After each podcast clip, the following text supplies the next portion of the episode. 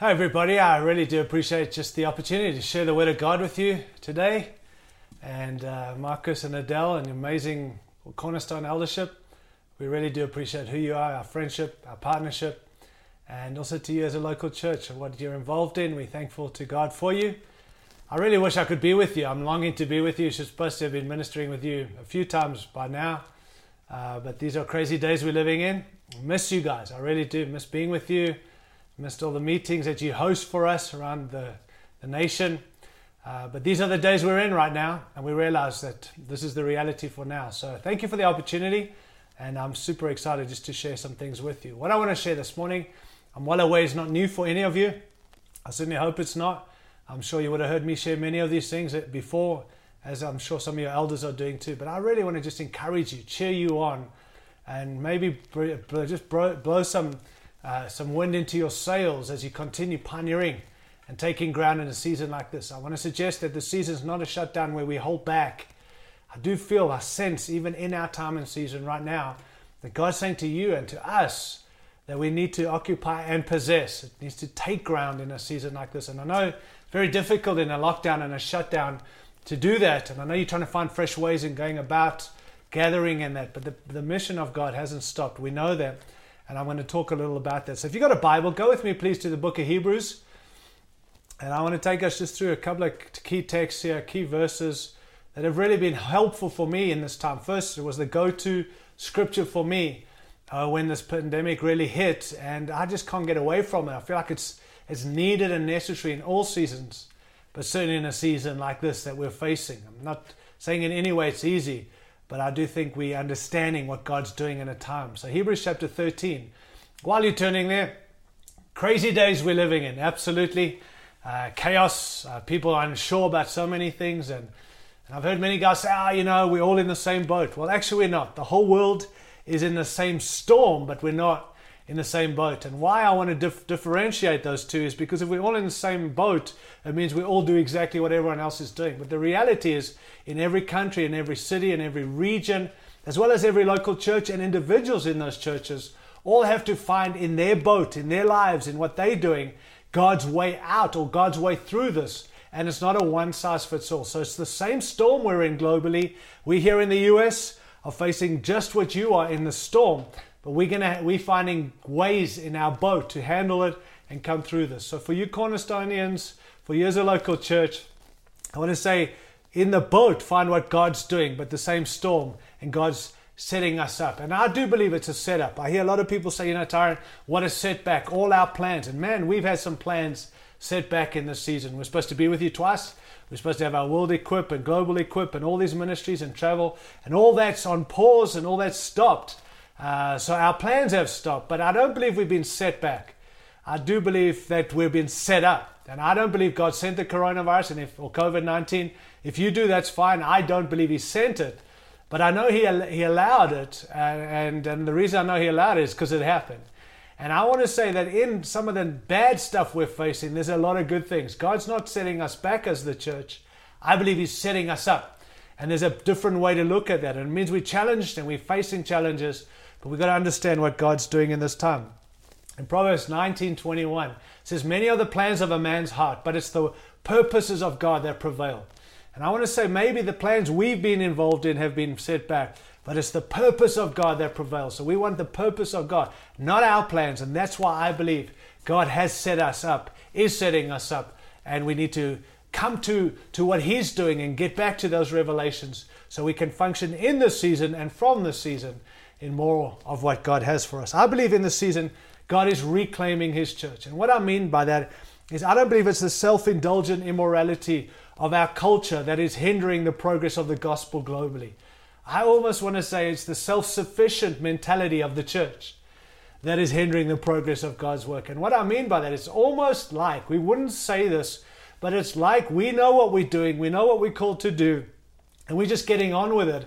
And we almost are saying, Lord, we've got this. Don't worry, we know what to do. It's like we got this without you, God. We, we can do this without you. And I feel like God in this moment in time has just reclaimed his whole church globally by saying, actually, you haven't got this. You can't do this without me. You need me. John 15, Jesus said, Apart from me, you can do nothing. And so I believe God's allowed this just to get us to, to come back and for Him to reclaim, Apart from me, you can do nothing. So let's not get busy with stuff without God. Let's come back to this thing and realize, as Jesus said, without Him, we can do nothing. There's no fruitfulness in what we do if it's done apart from Him. Come back to that. I think He's done that, certainly done that in our ranks and in my life and in the churches that we're involved in.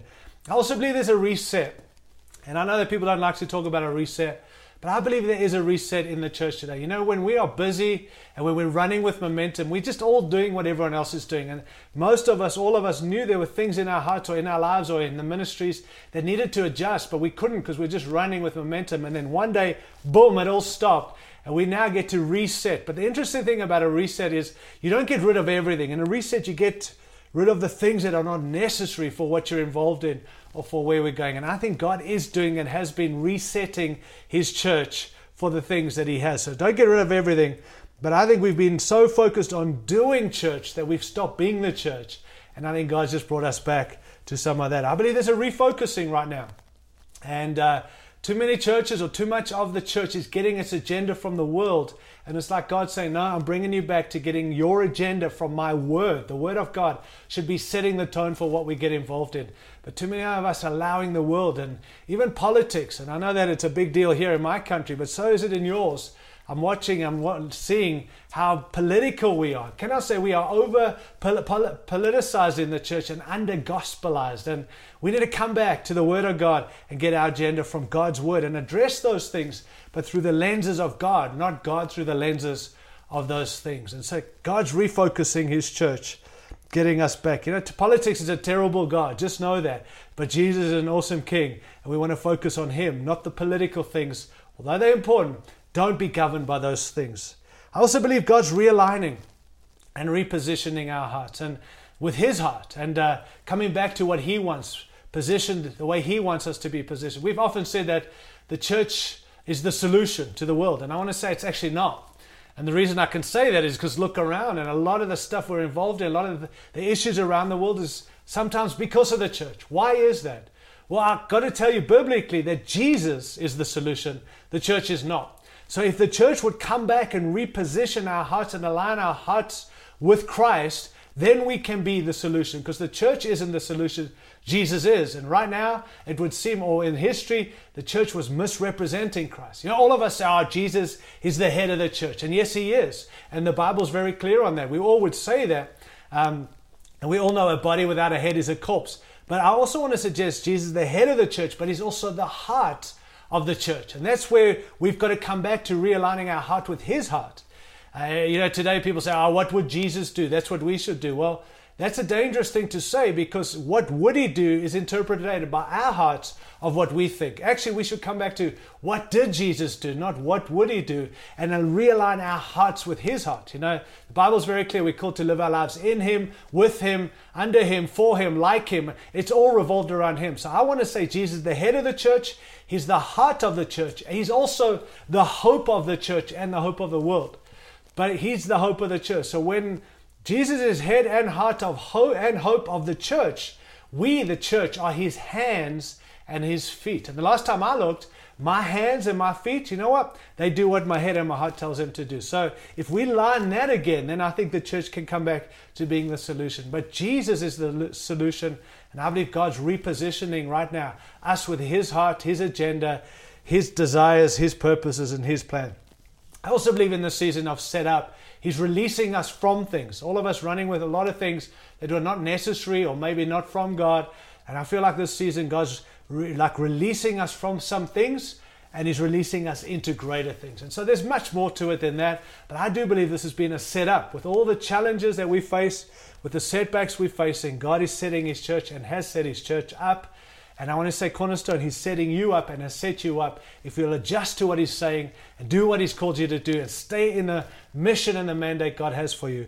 But in all of this, and for us to continue to function in what He has, we've got to keep embracing change. And in a season like this, there are so many things changing.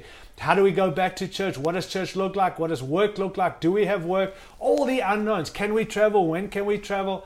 It's all up in the air right now. And there's so many unknowns. And here's the reality we don't like change. And the reason we don't like change is because we like to be in control. We like to be in the know. We like certainty. It was Mark Twain who said, Nobody likes change except for a wet baby. And I think that's true. And right now we're seeing it. And so we want to know, we need certainty. And I, I want to suggest there are some things from Scripture that matter, that don't change, and they're going to help you and I live and lead boldly in a season like this and take ground in a season like this if we can understand what hasn't changed, what doesn't change, and it has ramifications by the way we live. It was A.W. Tozer said that too many Christians profess that Jesus is alive, but they live like he's not.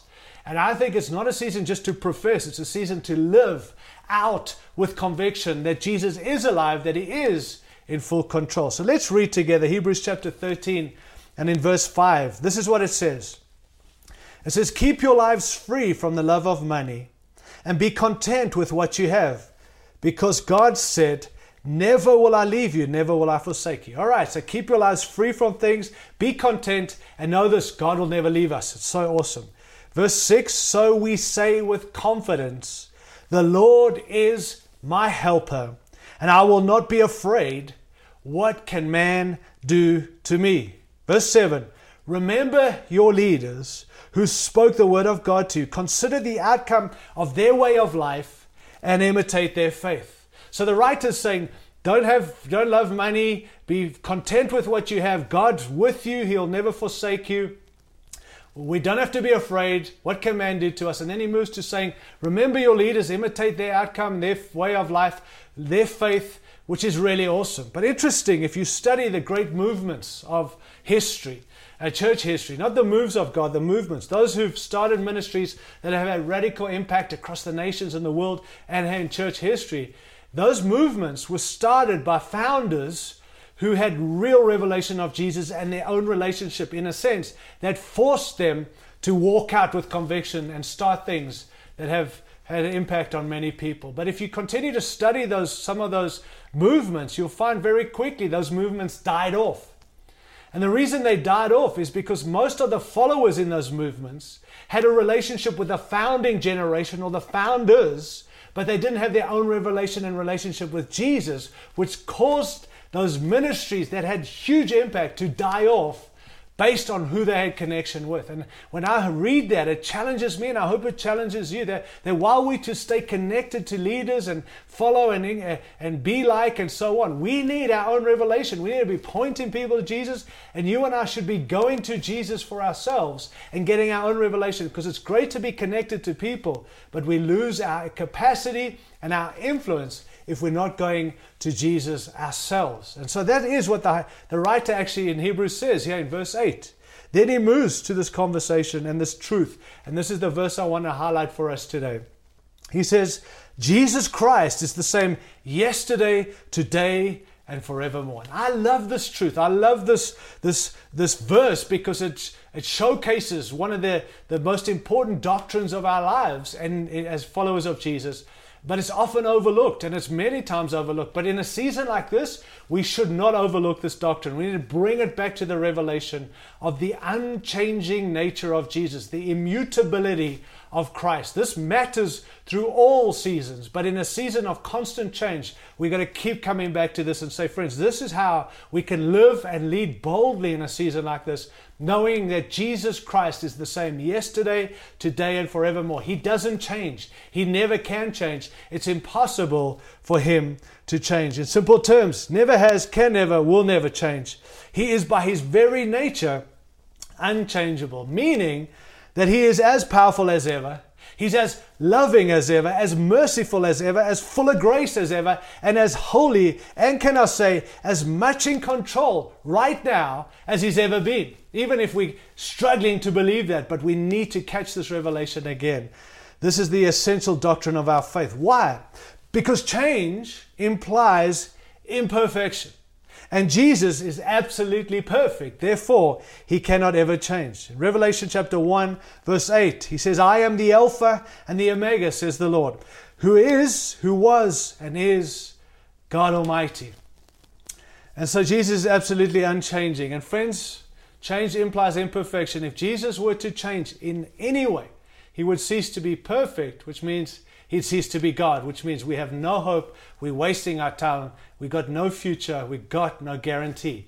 But Jesus doesn't change because he is perfect. And we're changing in the season to be like him. He's always got everything around us. People are changing, things are changing, situations are changing. But Jesus Christ never changes. And what I want to do for the next few moments is just highlight some things Jesus doesn't change in regard to that will help us and New Cornerstone, I believe, live in the bigness of the season, even in shutdown, lockdown, and all the unknowns. And so Jesus will never change. In number one, in his regard to his position, he doesn't change in his position. In Hebrews chapter 1, verse 3, one of my favorite texts in Scripture, Hebrews chapter 1, verse 1 says that in the past God spoke to his uh, forefathers through many people, through many ways, through various circumstances and situations. But in these last days, it says, He's spoken to us through His Son. Jesus is the final word of God. And then it goes on in verse 3, and it says, After, uh, it says in Hebrews chapter 1, verse 3, the Son, speaking of Jesus, is the radiance of God's glory and the exact representation of his being. Can I just say, he's not a wannabe God, he's not a little God, he's not a mini God, he's the exact representation of God's being. Uh, sustaining all things by his powerful word. It goes on and says in verse 3 After he had provided purification for sins, he sat down at the right hand of the majesty of heaven. There is conclusiveness about this statement. What does it mean for Jesus to have sat down after he did it all? Well, number one, in this his position that never changes is he is confirmed and has confirmed he is who he says he is.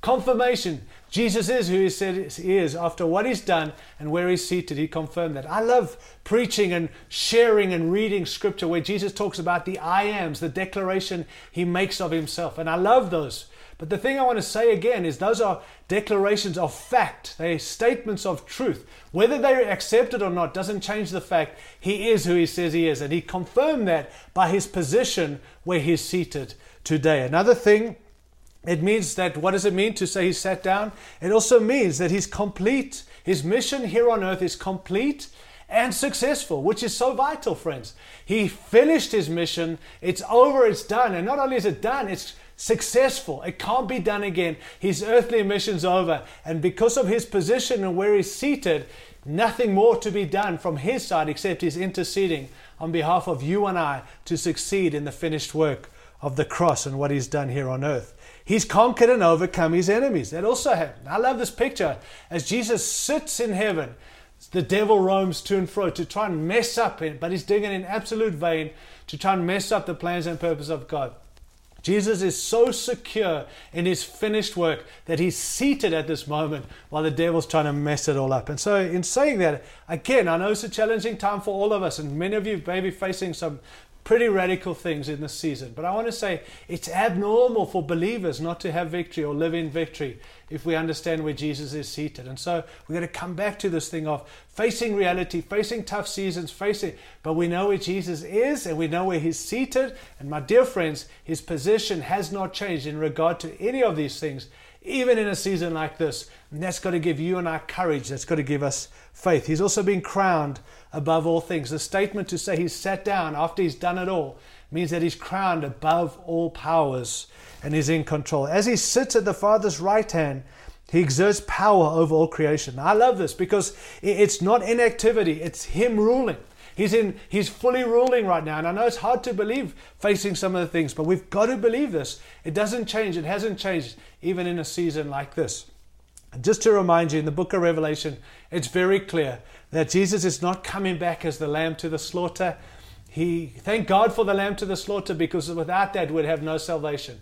But when the Bible says in book of Revelation, when Jesus comes back, and I think it's soon, and I hope you're ready, you better be ready. But when he comes back, he's coming back as the triumphant king, he's coming back as the righteous judge, and he's coming back as the loving bridegroom. So, friends, he does not change in his position. And we need to catch that again because we are positioned with him, we're seated with him, and that's going to give us boldness and courage in a season like this. Even in the unknowns, Jesus hasn't changed in his position. Second, he hasn't changed in his power and his authority. He has not changed. Matthew 28, which is our go to text for all of us, and we talk about the Great Commission. And Jesus said, All authority in Matthew 28 18 All authority in heaven and earth has been given to me. All authority. So there's no authority he hasn't been given. And you know, he was given it and it's never been taken away from him, even in the season and situation right now. The word power comes from the Greek word exousia, which is where we get our word exude, which literally means he, Jesus, has the power of choice.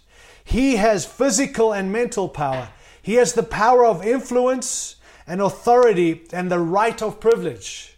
He is the power of rule and government. Just let that sink in. He has not lost that, even in the season where we're struggling through it all. Just come back to the revelation. Friends, his power and authority has not been taken from him, hasn't been given to your government, hasn't been given to other governments. The devil's having uh, he's some degree, some of his way, but God is absolutely in control, and Jesus is fully ruling, and he has all, all authority and all power. It's been given to him and never taken, which means what? His creative power.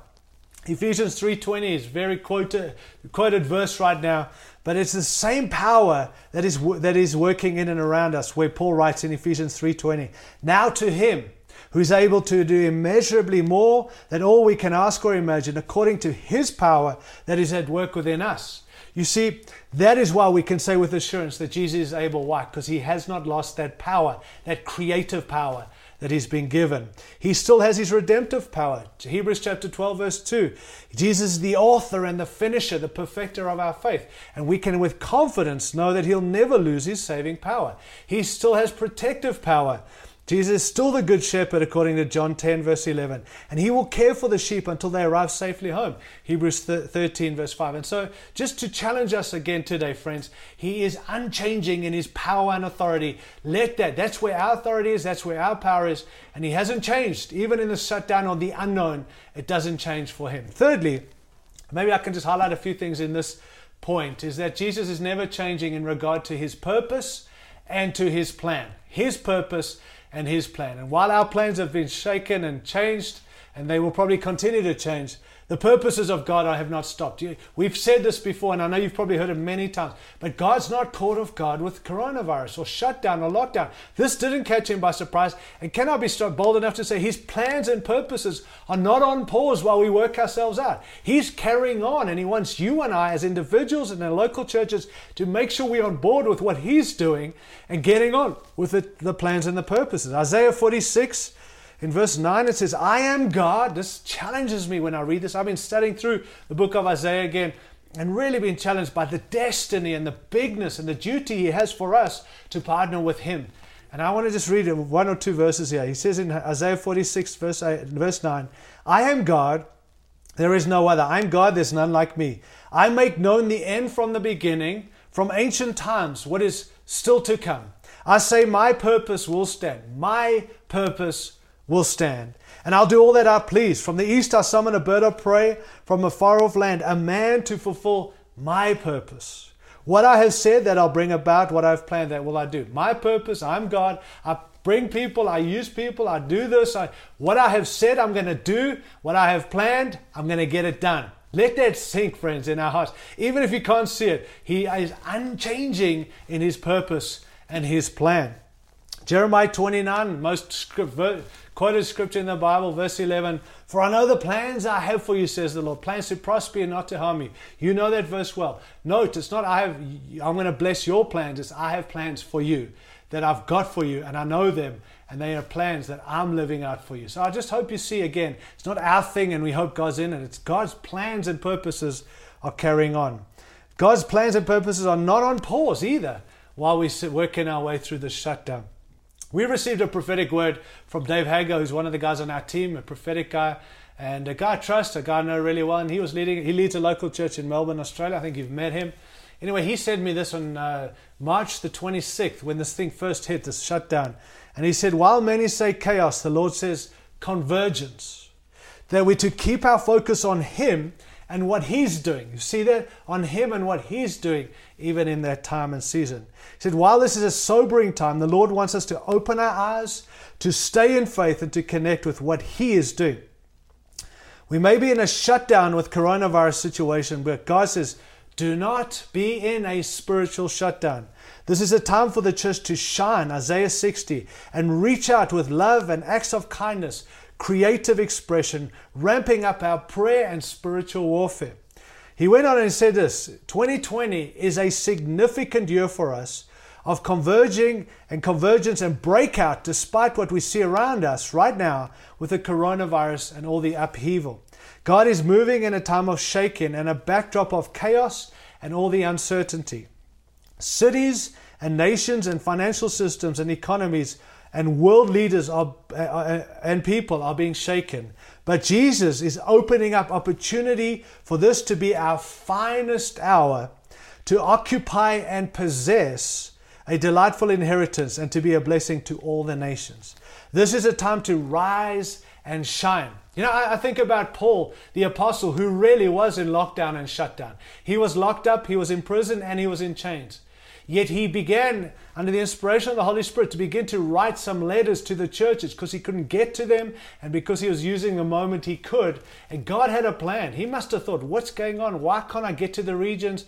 Why can't I do these things? But God had a plan. And he, under the inspiration of the Holy Spirit, wrote all these letters, of which we get a lot of the New Testament written from his shutdown and lockdown. He couldn't have seen that. The devil must have thought he had his way in this. But God took something like that to use it for the glory of God and to serve the purposes of God. I believe we're going to look back at 2020 if we stick to the plan of God, if we keep moving in what He says, and look back and say, look at what God has done. Look at all the doors that He has opened. Yes, some doors have shut, but others have opened. We've got a history of that. We've got even testimony right now of the doors that shut, but for God to open doors. And we're going to look back and say, look at what God's done in all of this because he is faithful and he's not holding back. So we've got to come back to that, my friends, and say, while we don't understand it all, let's be faithful in it. Let's heed to what he's saying. Let's stick to the plan he has for us and continue walking in. And I think the dangers of this season right now, I'm seeing and watching as churches and individuals are kind of losing their way, is we're allowing the present, what we're facing right now, to determine our future. And I want to suggest we've got to come back to what our future is and we determine how we find our way through the season like this. Don't let this future define your future. Let the future or this season define, let the future uh, define how you function and live and what you give yourself to in this season. Don't be pragmatic. I'm amazed how pragmatic we become Rather than hearing God, we're just observing and reacting in flesh and frustration. And I understand it. I've had moments of that too. But it's dangerous. If we're not about the purposes of God, we're going to lose our way, friends. So don't be pragmatic. Don't lead a look out of observation. Don't live on borrowed truth. Go to God for ourselves. And don't be pragmatic. Don't be passive. Don't wait to come out of the season because God's got us going into things and getting involved. So don't wait. Don't see wait the season out. Uh, don't be passive. Be front footed in a season like this and functioning in the purposes and plans of God. Don't be impatient, which I know is hard to do, and I'm incredibly impatient. But there's a timetable of heaven, and we need to be praying for this thing to go and to, to subside, and all the things I agree. But actually understand there's a timetable of heaven. Let's get God's perspective of what He's doing. And when you see what He's doing, it makes a lot more sense. Don't be impatient. Don't pursue the wrong things. You know, I've often said that the devil seeks to destroy us but he's only got the power to distract us. So, how do you think he destroys us? That's right, by distracting us. And I'm watching people get so distracted the longer this is taking. Don't be distracted, stay focused, simplify. Uh, let's get rid of the things that need to be get rid of so we can keep on functioning and being the people that God has called us. We need also our own personal revelation. We need to beg God for our own revelation. Why is it that the church today is so happy to go to Moses instead of to go up the mountain themselves to go to God. And we need to not just go to our leaders to hear God. Get up the mountain. You have the privilege, and I have the privilege of going up the mountain. We're in the new covenant, and we all have access to God. Go to God and beg Him for revelation. Let Him reveal more of Himself to us. That's what we need in this time and in this season. Fourthly, quickly, uh, two more, is that God is unchanging. Jesus is unchanging in His promises. And now, what I mean by that is He's unchanging in His what he has said he is going to bring about. We've said that many promises in scripture. I understand that. But the two I want to highlight quickly for us is that I believe God is our provider. And I don't know how it looks for you. I'm sure you're struggling financially and with some of the income and all the resources you need right now as a local church, as individuals. Maybe you've lost your job. I don't know. We've also taken a bit of a hit. But here's the thing God is our provider. He doesn't want to be our safety net that we go to Him uh, only as a backup. He is our source and He promises to provide. He won't give you what you want, but He will give us what we need. And we've got testimony even now of the provision of God. So, my challenge to you is, friend, go to God as your provider. If you have no need, God doesn't need to provide. But in a season like this, watch God provide. Listen for the testimony of heaven of what God's doing. And He promises in a season like this to be our provider, but also our protector. And this is a real thing, and this virus I know has taken out some of the people, even in your church. But I want to suggest we can't live in fear. We need to be wise. We need to do what our government tells us to try and protect one another to some degree. But at the end of the day, we've got to trust God as our protector. And I believe He is promising He will protect us. And we've experienced some of that ourselves. And I'm sure it has happened for you too. Also, He's unchanging in His personality. I love that. Jesus doesn't change in His personality. He's the same. I love that A.W. tells us, In myself, nothing, in Christ, everything. Jesus doesn't have bad days. Just know that. He's not having a good day through Corona and bad day. He has only, he's unchanging. And when we have bad days, we go to him and he's the same Jesus, hasn't changed. He's not moody. He doesn't have mood swings like us. That just gives me such confidence and joy in a season like this that I can go to him and he's the same as he's always been. And I think that is so helpful. He still possesses all the attributes before this, during this, and out of this. Uh, his personality never changes. He is love, according to 1 John 4 8. He is light. He's still light. John 8 12. He is life. John 14. I am the way, the truth, and life. He's still life, friends. He gives life. He's the giver of life. And He is life, even in a season like this. He is Lord. I love how people say, I make Jesus Lord of my life. No, no, no one makes Jesus Lord of anything. He's already Lord of everything. What we're doing is we're acknowledging His Lordship in our lives, and we don't make Him Lord. And He's always going to be Lord. He's still Lord, even in a time and season. So I want to land with this. Jesus has not changed in His passion. And I, I maybe can just touch, just speak to the camera now and say to you guys, His passion for you as individuals. I, I I want to say I felt, uh, even this season, I felt isolation. I felt loneliness. At times, I've felt unknowns and real anxiety, and I'm just admitting it. But as I've gone to Jesus, not to just His Word or another download or podcast, but to Him, I've experienced in this season the love of Jesus like I've never experienced it. I feel like God's just wanting to me to tell you that He loves you, and it's not like oh you're awesome. He loves you. you. He loves you regardless of how you're acting and reacting to this COVID, your frustration. He loves you. It's not changed. He is love and He loves us. And I've experienced this passion from Christ, this love for His bride. He loves His bride. He cares, friends. He's in it, He gets it. And uh, I think you need to go to Him more and more and experience some of the love. It's not just a feeling, it's, it's the acceptance and the identity and, and the stuff we're all looking for, even in a season like this. I want to just tell you, Jesus loves you. He's coming back for his bride. I think it's soon, but he longs to be with us. He longs to connect. He longs to have us with him. And he's watching over us. I believe that. And go to him and press in and experience some of that truth again for yourself, regardless of your position in the church. You're a son and a daughter of this great king, and he has not changed. But in saying that, I also want to say not only is he passionate about his church, he's passionate about the lost and the unreached. It's not a season to be inward focused or gathering and just to get together so we can hang in and survive the storm. It's about us reaching out to the lost. Jesus came to seek and save the lost. And I love the emphasis on the lost around the world right now. And the church is praying for the lost and reaching out for the lost. And that's awesome because Jesus did come to seek and save the lost. But I want to challenge us the lost and the unreached. God is highlighting, I want to say cornerstone, He's highlighting the unreached for you too. It's on the heartbeat of God. All this talk about end times is Jesus coming back, and I think He is. And I've always said, under our watch, I believe He will. If I'm wrong, it doesn't matter. If I'm right, it matters a lot. But in saying that, if you look at Matthew 24, all these things that Jesus talked about would begin to happen in the birthing pains of the return of Christ in the end.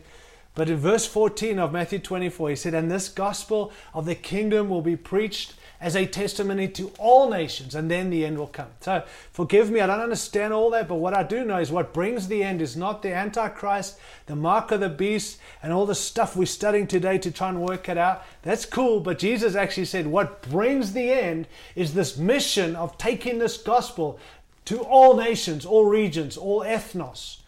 And I have to confess that at times I used to think that means we should go to every nation. And we work in 100 and something nations, of which I've last count I heard there's 197 nations in the whole world or countries. But can I say it's not just talking about nation, it's talking about ethnos, ethnic groups, people groups.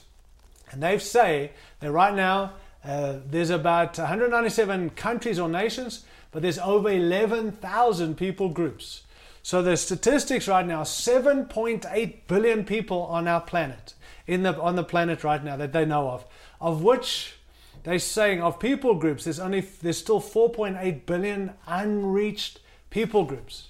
Just just please let that sink into your heart. That's gonna that's, you must say, what's that got to do with us? Everything. Those people are unreached. They're not lost. They've never had the privilege of actually saying no to the gospel because they've never heard the gospel. The lost people in our cities and regions are important, but most of them in our cities and regions have had some understanding, some truth, something about Jesus, even if it's been warped or they haven't accepted it, they've at least rejected it. These unreached groups, more than half our population, have never heard the gospel. And I don't know what that does to you, but I trust it grips your heart because it's gripped God's heart. And I believe He's saying we got to get better in this moment in time of capitalizing on crisis and using these moments as they keep coming to get out. And I know you can't travel right now, nor can I, but we've got to have this heart to reach out and be a people who reach these unreached groups and, and new business people mobilizing businesses again and finding ways to get into regions beyond where the gospel can be preached so Jesus Christ can come back. And so I hope that stirs you to trust and not shrink back, but stay big. Cornerstone, you've got such a history, but what a future. And it's not one day out of Corona, it's in this season. Keep on pressing, pushing the, uh, what God has, taking the nations, taking regions. We appreciate you very much. I want to say stay close to God in this season. Connect with Him. Stay close to your leaders. Connect with your leaders. Don't become isolated or an island in the season. Even in all the isolation, press in. Connect with each other. Take responsibility as followers of Jesus to care for one another in a time and a season. Stay in the Word of God, friends. Uh, A.W. Tozer said it's uh, Satan's greatest enemy is the ignorant, the greatest threat is the ignorance to man's, uh, sorry, is man's ignorance to the Word of God. If the less we know about God's Word, the more the devil can mess with us. And so I just want to say fill your mind with Scripture and get back to the truth, the purposes and plans of God. Uh, keep in step with the Holy Spirit. Stay saturated in His presence. Let's go and walk in His presence. Stay alert. Where's God? Where are we? This is a season to find where God is. And I know God's everywhere, but what's God doing? Let's get on board with what God's doing. Stay away in this time from doubters. Stay away from division, divisive people, and stay away from distraction. And so, just a challenge. I know it's not new, but I hope it just encourages you as it's encouraged me Stay the course, my friends. We appreciate you. We appreciate all you do for the King and the kingdom, the love and friendship we have with one another. Uh, delighted to have the privilege of just sharing God's word. Please stay in the bigness of what God has. Don't let this shrink you.